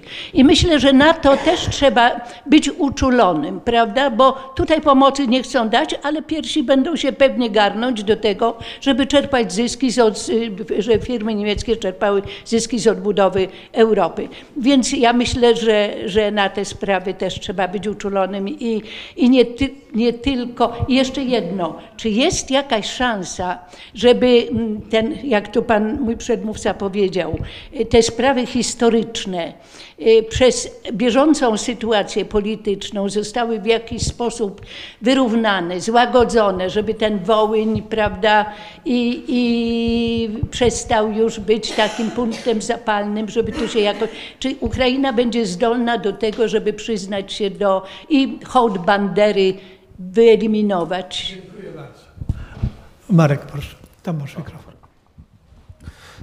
Tak, dziękuję bardzo. Jeszcze najpierw odniosę się do tej uwagi tutaj, jeśli chodzi o, o tą gotowość Niemiec do odbudowy Ukrainy. No właśnie, to jest bardzo cenna uwaga, że Niemcy są teraz pierwsi do tego, żeby e, swoje firmy wpuścić na Ukrainę i zyskać, a jak najmniej wkładać tak, w, to, żeby, w to, żeby w ogóle Ukraina się ostała. No właśnie, to jest dla nas zadanie, dla, dla, dla polskich firm, ale nie tylko, tak jak powiedziałem, polskich firm, bo nasz kapitał prywatny w wielu obszarach jest za słaby. W związku z tym polski rząd powinien stworzyć taką platformę, gdzie biznes polski, słowacki, czeski, węgierski, być może z krajów skandynawskich może się spotkać, stworzyć wspólną agendę i wyjść z propozycją do rządu w Kijowie, tak żeby ona była konkurencyjna wobec jakby propozycji zachodniego biznesu, biznesu z zachodniej Europy. Równocześnie trzeba też twardo podkreślać, tak, że i, i też pokazywać Kijowowi, tak, że no słuchajcie, to też nie może być tak, że my wam teraz tutaj pomagamy, a wy potem będziecie nagradzać za to Niemców, tak, więc my też musimy twardo stawiać na nasze żądania w relacjach z,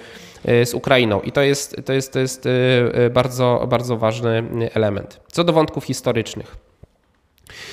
Budujemy nowy, czy piszemy nowy rozdział naszych relacji z Ukrainą. To, co zdarzyło się podczas II wojny światowej, tego nikt z naszej strony myślę, że nie chce wymazać. I to są wątki, o które historycy będą się pewnie jeszcze wielo, wielokrotnie i wiele lat spierać. W związku z tym, co dzieje się na Ukrainie z wojną, mamy do czynienia na Ukrainie z erupcją patriotyzmu, ale, ale również nacjonalizmu. I to jest efekt, i to jakby tak się dzieje z każdym, można powiedzieć, pewnym e, świeżym nacjonalizmem, z którym mamy do czynienia w historii. Problem, znaczy po prostu Ukraina jako państwo dojrzewa dużo później niż my, tak? Myśmy, my z tą erupcją również nacjonalizmu naszego mieli do czynienia na przełomie XIX-XX wieku. Efekty też były widoczne w dwudziestoleciu międzywojennym i tak dalej. Oczywiście był Petlura i tak dalej, ale w przypadku Polski również no, mieliśmy tutaj elementy skrajne, tak, które, które, które miały y, y, bardzo skrajną, y, skrajną agendę. Nie tak skrajną jak on UPA, ale, ale również skrajną. W związku z tym tych kwestii wydaje mi się, że Ukraińcom, tak mi się wydaje, trudno będzie zrezygnować z bandery. Czerwono-czarny sztandar raczej nie zniknie tam z przestrzeni publicznej, ale ale, ale, ale chcę podkreślić jedną rzecz. Ty też to podkreśla Marek Budzisz w, w jakby wielu swoich e, wykładach. Ukraińcy teraz tworzą sobie nowy panteon bohaterów.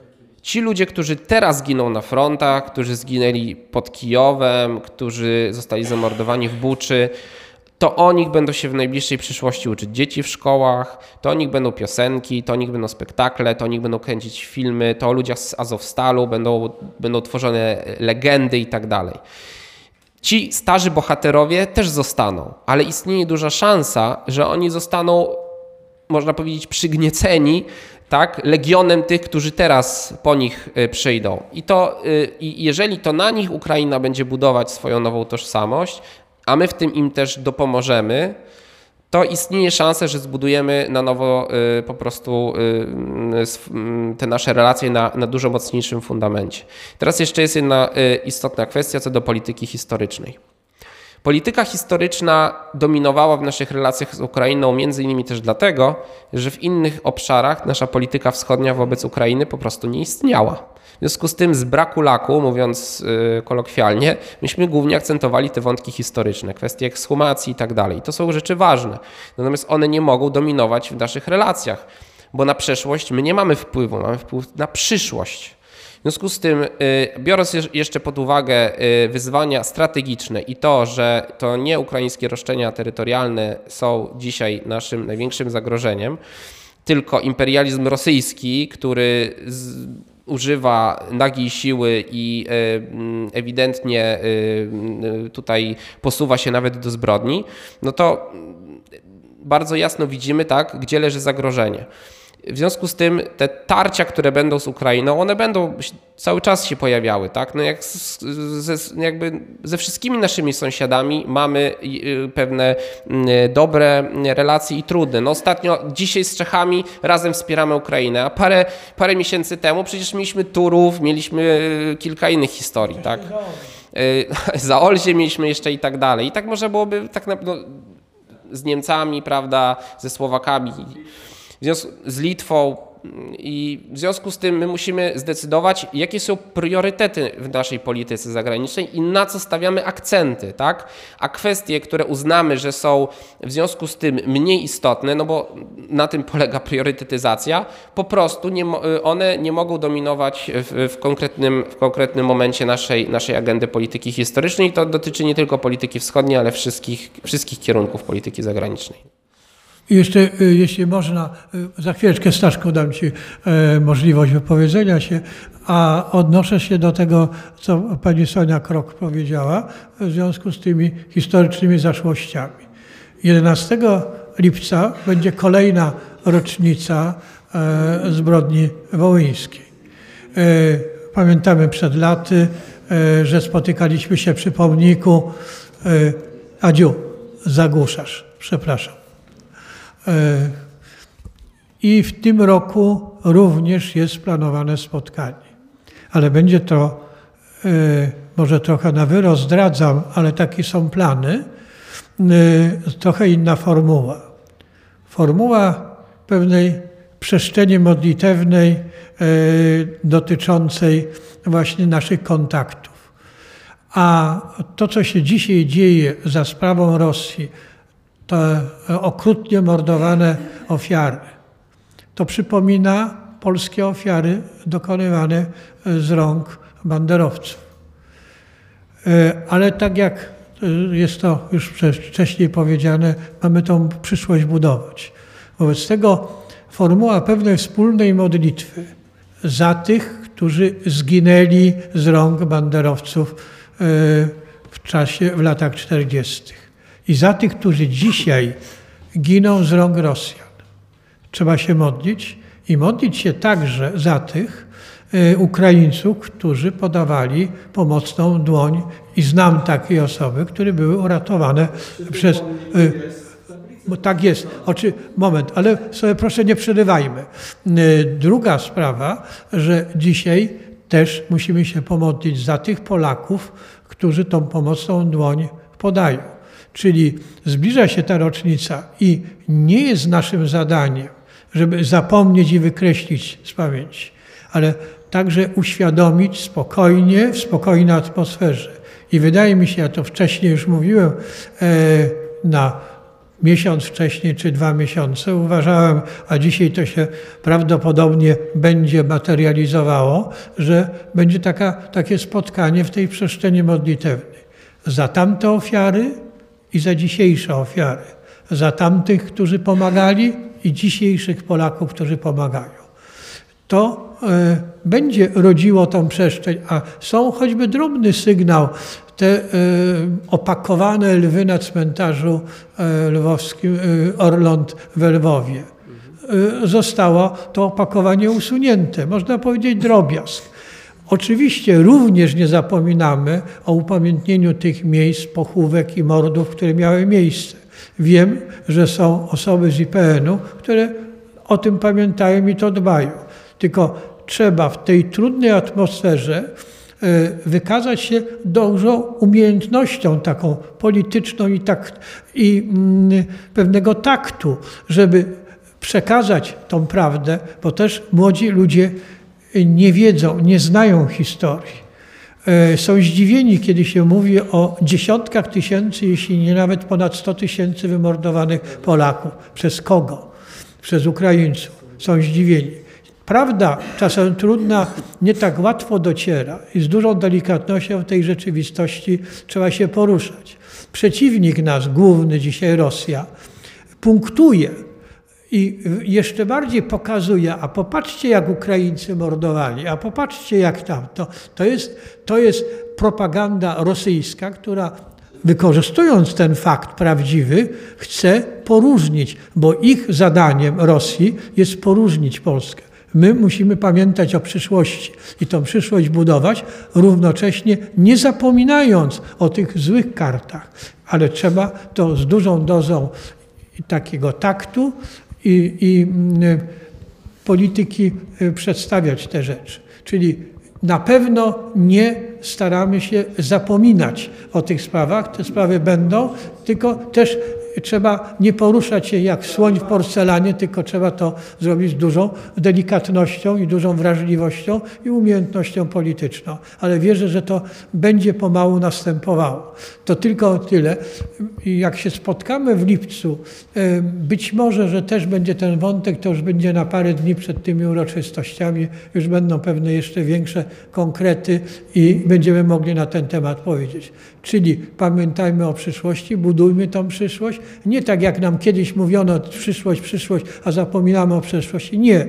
My chcemy budować przyszłość, pamiętając o różnych doświadczeniach z przeszłości historycznych i wykorzystujmy tą szansę, która y, dzisiaj jest. Y, To tyle, przepraszam. Y, Staszku, bardzo proszę. Dziękuję bardzo. Ja za to krótko. Chciałem tylko na kilka spraw zwrócić uwagę. Po pierwsze, dziękuję pięknie za wykład, świetnie zorganizowany. Powiedziałbym rama kompozycyjna, widoczna, czytelna i doceniam. E, Komentarz do, e, do wypowiedzi pana Piotra na temat Unii. Ta Unia, nic dziwnego, że ona się zachowuje tak dziwnie z naszego punktu widzenia, jeżeli ma dwóch patronów, który jeden od dwóch panów na S, jeden Spinelli, a drugi się nazywa Schumann, prawda? Jeden święty, a pierwszy czerwony do szpiku kości od poczęcia do, do końca, prawda? E, Jedno zdanie na temat Węgrów. Ja podejrzewam, że w nich siedzi straszliwa zadra, poczucie niesprawiedliwości po tym słynnym traktacie z Trianon, prawda? Gdzie stracili dwie trzecie ludności i chyba tyle samo terytorium, a wokół są Węgrzy, którzy nie mogą mieszkać w swoim kraju, tylko są na obczyźnie, na Ukrainie też. E, Natomiast e, wracając jeszcze do rocznicy lipcowej, znowu króciutko. E, w nocy z 10 na 11 lipca 1944 roku grupa polskich ch- chłopców Armii Krajowej pod dowództwem Draży Sotyrowicza w oparciu o ludzi mieszkających w Krzyżkach, Winniczkach i okolicy Lwowa Południowy Wschód od Lwowa dokonała takiego prewencyjnego uderzenia na Szołmyję. E, Wyrżnięto w zależności od źródeł. Ukraińcy mówią o 9 osobach zabitych, nasi mówią o 120 zabitych. W tej akcji brał udział mój wujek, który powiedział, że e, tam przez dwa lata nie będzie trawa rosła, ale on był taki, e, powiedziałbym, szlachciura, miał takie, taki, taki sposób informowania. E, Czyli krótko mówiąc, są też takie momenty, ja niekiedy młodzieży o tym mówię, że, że oczywiście wymordowano masę Polaków na Wołyniu, ale też są takie momenty, które jakoś tak nas próbują dowartościować, prawda, że jednak nie byliśmy jak cielęta zażynane, prawda, tylko uderzenie prewencyjne wyrżnęliśmy tyle, ile się dało. Podobno uchro- uchroniono te osoby, które schroniły się w cerkwi, a tam kobiety i dzieci. Natomiast y, mam do Pana y, y, jedno pytanie, bo tutaj nie padło ani jedno słowo na temat, wiemy o tym, że jest takie państwo jak Izrael. Jaką ono w tej chwili rolę odgrywa, bo wiemy o tym, że odgrywa. Wiemy, że od roku 2014 były intensywne rozmowy Izraela z obecnym prezydentem. Dokładnie nie wiem, o co nam chodziło. Chciałbym tutaj bym prosił o jeden komentarz na ten temat. Drugi to jest taki, że tutaj pan, e, pan Lech Stefan powiedział na temat e, daty w imieniu, prawda? I mag- magiczna data, 22 czerwca, data ataku Napoleona na Rosję i Hitlera na, na Związek Sowiecki, prawda? Wyobraźmy sobie sytuację, w której dowiadujemy się, że cerkiew prawosławna informuje, że y, były towarzysz Włodzimir, Włodzimir Włodzimirowicz powiększył grono aniołów i wszedł do panteonów świętych cerkwi y, rosyjskiej, prawda? Y, Czy wtedy, jak tutaj pani powiedziała, Niemcy będą chcieli spić śmietankę, my coś tutaj będziemy walczyć, a oni będą tam swoje, swoje lokować interesy, prawda? A tutaj nagle się pojawi nowy gen- gensek, który powie, bracia Ukraińcy, przecież jesteście naszymi braćmi, to były błędy w przeszłości, dlatego proponujemy wam, dogadajmy się, prawda? Pokryjemy wam wasze straty, prawda? I to, co pan y, prowadzący nie powiedział, i wtedy być może obudzimy się z ręką w nocniku. Dziękuję bardzo. No może zacznę od, zacznę od końca. Zmiana na, na szczytach władzy na Kremlu nie jest scenariuszem zupełnie science fiction. E, Trzeba go również brać pod uwagę. I niestety, jeżeli do takiej zmiany by doszło, to wiele środowisk na Zachodzie, we Francji, w Niemczech, szczególnie w Niemczech, koła biznesowe otworzyłyby szampana. E, bo to da im paliwo do tego, żeby właśnie mm, wrócić do, e, do business as usual. Do tego, żeby znowu żeby mówić o tym, że to już jest inna Rosja, że to były błędy putinizmu, tak jak e, przecież Chruszczow mówił o błędach stalinizmu, tak? E, Więc to będzie okazja e, do tego, żeby Rosja e, spróbowała e, odzyskać przynajmniej część e, tych straconych wpływów. E, Więc taki scenariusz musimy brać pod uwagę. Paradoksalnie w związku z tym e, teraz jest tak, że Putin kontynuując wojnę na Ukrainie jest polskim sprzymierzeńcem, bo tak naprawdę wpycha Rosję, znaczy właściwie ją samoizoluje, tak? Ułatwia nam prowadzenie tej polityki tak? antyrosyjskiej i, i, i Amerykanom konsolidowanie tego kruchego Zachodu. Ta konsolidacja, tak jak dzisiaj też o tym mówiłem, jest krucha. Ten drugi wątek y, dotyczył, proszę mi przypomnieć, y, Izraela. Izrael próbował odgrywać rolę podobną do y, Turcji. Były propozycje mediacji, między nawet spotkania w Jerozolimie. Izrael nie chciał jeszcze przed wojną dostarczyć y, zaawansowanych systemów uzbrojenia Ukrainie, chociaż Ukraińcy chcieli, na przykład system żelazna kopuła, który bardzo dobrze sprawdził się, to jest system obrony krótkiego zasięgu przeciwlotniczy, przeciwrakietowy mm, y, i Ukraińcy, znaczy Izrael nie chciał go dostarczyć. Y, Między innymi również też ze względu na te relacje, te relacje z Rosją. W czasie po konflikcie, po 24, przepraszam, lutego, po, po inwazji, y, Turcja, y, przepraszam, Izrael próbował odgrywać rolę mm, mediatora. Natomiast głównym problemem dla Izraela w tej chwili jest Iran. I e, te pogłoski, które były o tym, że przyspieszają e, rozmowy, że będzie znowu porozumienie e, zawarte z Iranem, powrót do, do tych negocjacji nad, na tych, do tych negocjacji nuklearnych, rezygnacji z, z, z tego programu przez Teheran, e, no, e, zapalił czerwoną lampkę w, w Izraelu. Izrael oczywiście tego nie chce i chce izolować Iran i dlatego między innymi robi to, co nie śniło się wielu przed, jeszcze przed, nie wiem, przed dekadą, czyli dogaduje się z Arabami. E, Z Arabią Saudyjską, z Emiratami jest formuła, formowana w tej chwili koalicja powstrzymywania Iranu na Bliskim Wschodzie z udziałem właśnie e, między innymi mm, Izraela i państw, państw arabskich. Egipt pełni tutaj ważną rolę. Zresztą od lat pełni rolę pośrednika między e, Izraelem a państwami e, arabskimi. Jest to efekt między innymi tego, że Amerykanie po prostu od kilku lat wycofują się z regionu i nawet widać to też po polityce Saudów. E, Więc państwa arabskie zaczynają również grać swoją grę. Izrael również to czuje i próbuje się dogadywać z państwami regionu, żeby powstrzymywać Iran. Więc będą tam powstawać takie koalicje balansujące i na tym Izrael się będzie skupiać. Konflikt na Ukrainie e, ma, e, ma, dla, ma, ma, z punktu widzenia Izraela znaczenie mniejsze zdecydowanie. Tak. Dziękuję bardzo. Czy jeszcze ktoś z Państwa ma ochotę? Proszę, Tadeusz. Przepraszam, że siedząc trochę nogi bolą, ale ojciec mi nauczył na sprawę patrzeć generalnie. Pierwsza sprawa, wszystkie mocarstwa, Niemcy, Anglia, Francja y, czy tam Turcja. Wszystko się opiera na arsenale broni atomowej. Już Ławrow mówił, co nie podskakują Brytanii. Jedna bomba ich nie ma. Chodzi o terytorium. Tylko Stany mogą nam zapewnić bezpieczeństwo. Nikt więcej. Żadne pseudomocarstwa, żadne UE.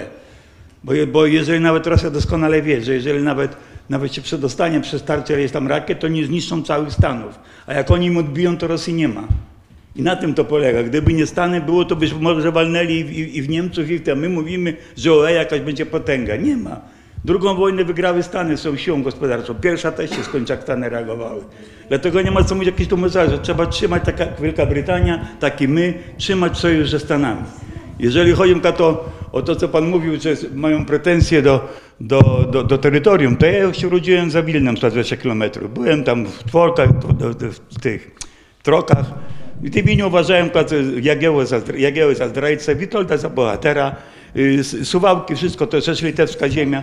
Tak sobie uważałem i uważam, narody mają do tego prawo. Tak jak my uważamy, że moja siostra mi mówią, że Lwów jest nasz Wilno nasze, to nie, ten, nie. To ja mówię, no to też Niemcy powiedzą, że Szczecin jest ich. Wrocław w tym samym czasie, kiedy Kazimierz wziął Przemyśl Lwów, w tym samym czasie oddał Czechom Śląsk. Także to nie jest, jeszcze nas mówi, o, że Litwini są dranie, bo mówią, że nie ma Polaków na Litwie, tylko są spaliwani Litwiny, Litwinie. A ja mówię, a ty kto? Nasz lud się wywodzi Witek z Orszapowoc, ale jesteśmy Polakami z dziada pradziada. Nie ma co tutaj mówić, że, że, że, że tam uważajmy, nie, jest ważne jedno, musimy się trzymać z Ukraińcami, bo tylko wtedy mamy szansę się przeciwstawić i tym, i tym. Póki byliśmy razem przez 400 lat, tośmy zdobyli razem Moskwę, pod Chocimem było więcej Ukraińców, kozaków niż Polaków, pod Zahajdacznym i dlatego wszystko na, nas chcą rozbić, bo jeżeli my byśmy się z nimi połączyli, to 80 milionów, kilka państw Niemcy mogliby nam skoczyć. I tak patrzmy na sprawę generalnie, o to mi chodzi. Dziękuję bardzo. E, Będziemy pomału kończyli. Jola. Pani Jola Fercz. Kilkakrotnie w czasie swojego referatu mówił, że dlatego trzeba będzie, czy potrzeba tworzyć jakąś tam organizację, stowarzyszenie, czy coś tam, żeby poradzić sobie z tym i z tym problemem. Czy słyszał Pan, czytał Pan o tym, że rząd oczywiście już to robi, czy ciągle jest to w sferze takich myśli ogólnych i bez niczego? To tak, najpierw jeszcze się tutaj odniosę y, do tej kwestii y, właśnie związanej z, z tymi obawami, tak, które są na Zachodzie, tak, w związku z naszymi coraz bliższymi relacjami z Ukrainą. Y, Tak, no to jest między innymi ostatnio na łamach New York Times niemiecki dziennikarz, teraz już jego nazwiska nie pamiętam, napisał tekst, w którym właśnie mówi o tym, że to, co y, sprawia, że w Paryżu i, i, i- w Niemczech, czy jakby to, co spędza sens powiek y, części niemieckich polityków, to jest właśnie perspektywa y, bliższych relacji między państwami Europy Środkowo-Wschodniej z Ukrainą, bo to zmienia układ sił właśnie w Europie, o którym, o którym dzisiaj mówiłem i ta oś Kijów y, y, w- Warszawa jest może sprawić tak, że mm, jakby ten układ sił w ramach y, y, Europy y, zmieniłby się tak na korzyść, na korzyść Europy Środkowo-Wschodniej. Oczywiście z, z, z, umniejszeniem wpływów państw zachodnich. Zatem faktycznie to jest, to jest ta obawa i to dlatego Macron między innymi w Parlamencie Europejskim w Strasburgu, tego nie powiedziałem wcześniej, mówił o tym, że i potem powtórzył to za nim jego minister do spraw integracji europejskiej, że perspektywa członkostwa Unii, Ukrainy w Unii Europejskiej to jest 10-15 lat, a może dłużej. E, Francuzi nie chcą po prostu Ukrainy mm, w, w, w Unii Europejskiej, a Macron formuje jakąś mglistą formułę e, europejskiej wspólnoty politycznej, która e, ma być właśnie takim e, właśnie nie wiadomo czym. Tak? Ten publicysta, o którym wspomniałem w swoim tekście na łamach New York Timesa mówi, że to miał być taki czyściec dla tych państw, które e, aspirują do członkostwa, ale de facto nigdy go, nigdy go nie dostaną. Tak? Więc Macron tworzy wizję czyśćca, a my z tą wizją czyśćca musimy walczyć. I odnosząc się tutaj do Pani pytania, y, nie wiem, czy są formułowane teraz jakieś konkretne propozycje. Mam nadzieję, że tak. Nie mam takiej konkretnej, szczegółowej, zakulisowej wiedzy, czy się takie rozmowy toczą, ani też w przestrzeni medialnej nie słyszałem, żeby poza tą konferencją donatorów i, i spotkaniami też y, y, organizowanymi przez Amerykanów w Ramstein w związku z tą koalicją wspierania w obszarze uzbrojenia mm, Ukrainy, to na razie nie słyszałem o, o, o jakichś pomysłach. Zobaczymy też, co przyniesie szczyt Trójmorza w, w Rydze. Tak? Czy tam, jak, jak obecna będzie tam sprawa Ukrainy, bo to też tam wiele powie. Yy, I co inne też państwa na ten temat sądzą. Tak? Także. Bardzo, bardzo serdecznie dziękuję. E, I jeszcze informacja sportowa. 2-1 wygraliśmy z Walijczykami. Więc, więc tak jest. E, Informacja e, wnuk mi przesyła, tak jak się umawialiśmy. E, Jeszcze raz bardzo serdecznie dziękuję. Jak Państwo widzicie, tematy ciągle aktualne, problemów, które dzisiaj były zasygnalizowane, to podkreślam, one są zasygnalizowane i o różnych jeszcze zagadnieniach trzeba i ciągle rozmawiać, bo nasza wiedza nie jest wystarczająca i czasem e, w natłoku informacji, które nie zawsze rzetelnie są podawane, e, mamy, wyciągamy czasem złe wnioski. E, Ja nie dlatego, że chcę optymistycznie zakończyć nasze spotkanie, ale mówię o jak- takim wewnętrznym przekonaniu, że jestem optymistą w granicach 80%, e, nie 100%. Ale to jest dużo i nie mówię tylko dlatego, żeby e, optymistycznie zakończyć, ale moje wewnętrzne przekonanie i analiza tej sytuacji, jaka dzisiaj w świecie jest, e, skłania mnie do takiego właśnie optymizmu. Dzielę się tym optymizmem. Życzę Państwu e, miłego weekendu. Chociaż jeszcze trochę dni, ale e, pogoda zaczyna być ładna, a spotkamy się jeszcze w lipcu na pierwszej środzie, bodajże to jest 6, w sierpniu jest przerwa i do zobaczenia. E, Aha, jeszcze informacje, bo zbliża się rocznica Solidarności Walczącej i poproszę o przedstawienie Marta Morawiecka. Bardzo proszę. Korzystając e, z takiej okazji, e, że Państwo jesteście tutaj, e, chciałabym wspomnieć o istotnie zbliżającej się rocz- e, 40. rocznicy powstania Solidarności Walczącej, zaprosić najserdeczniej Państwa do uczestniczenia w tych obchodach. Pierwszy, pierwsze zdarzenie będzie miało miejsce już jutro, e, 2 e, m, czerwca. Przepraszam Marto. Jest gazeta, Gazeta Obywatelska i w Gazecie Tak. Obywatelskiej jest cały program Tak. wydrukowany. Tak. Gazety są do wzięcia. Y, Dziękuję tutaj paniom, Bardzo y, że prosimy. przyniosły, a można się z programem zapoznać. E, Tak, no i ja niemniej e, chcę wskazać, że ten dzisiejszy, jutrzejszy dzień to jest też e, szansa, żebyście Państwo włączyli się w te obchody. Będzie nam ogromnie miło. E, e, 40 lat, nie wiem kiedy to upłynęło, e, ale e, znaczna część z nas pamięta te lata. E, Jest do czego wracać.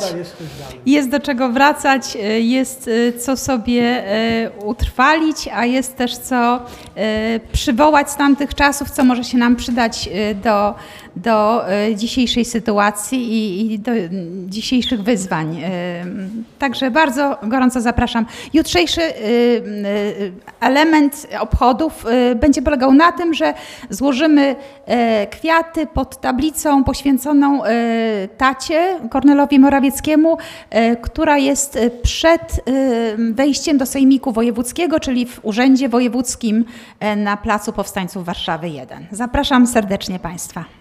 Dziękuję. Ja jeszcze raz dziękuję. Dziękuję Ci Marku za, e, dzisiejsze, za dzisiejszy wykład. Dziękuję Państwu i do zobaczenia. Z Panem Bogiem.